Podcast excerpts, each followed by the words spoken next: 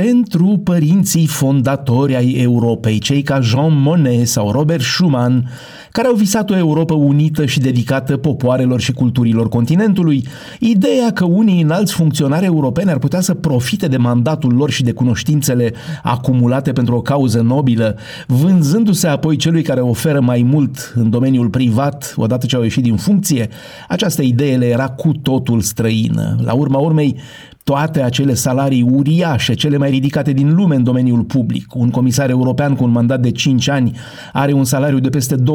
de euro pe lună, fără a mai socoti celelalte avantaje. Toate astea combinate cu o pensie de vis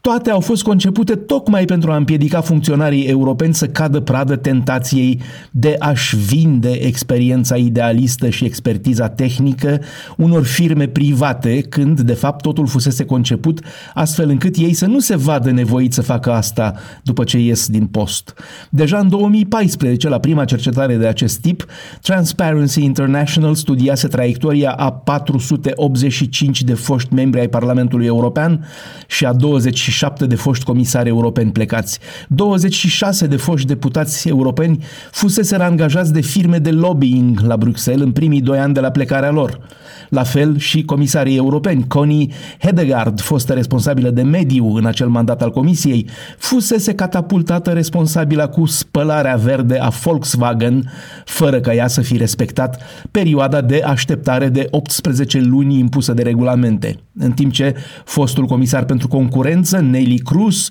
intrase în comitetul consultativ în politica publică a Uber.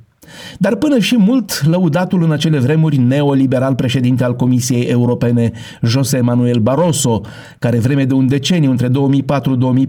a împins Europa pe panta unei mistici a ideologiei dereglementării absolute a pieței și a credinței oarbe că piața decide totul, până și Barroso a sfârșit prin a accepta foarte rapid un post onorific, dar presupus de înaltă responsabilitate și bănos pentru firma de audit bancar Goldman Sachs Thanks. Groparii Greciei, cum fusese renumiți în plină criză economică, în momentul în care Barroso era președintele Comisiei Europene. Sigur, nimic nu se poate compara cu lipsa absolută de pudoare și regrete a fostului cancelar german social-democrat Gerhard Schröder, care în 2001 a decis abandonarea energiei nucleare de către Germania, iar după aceea a devenit unul din șefii comitetului de directori ai Gazprom, până să fie obligat să demisioneze acum câteva luni în urma invadării Ucrainei după ce a avut un salariu de 250.000 de euro pe an. La nivel european, pentru a împiedica o convertire în domeniul privat a unor foști înalți funcționari, legislația și regulamentele interne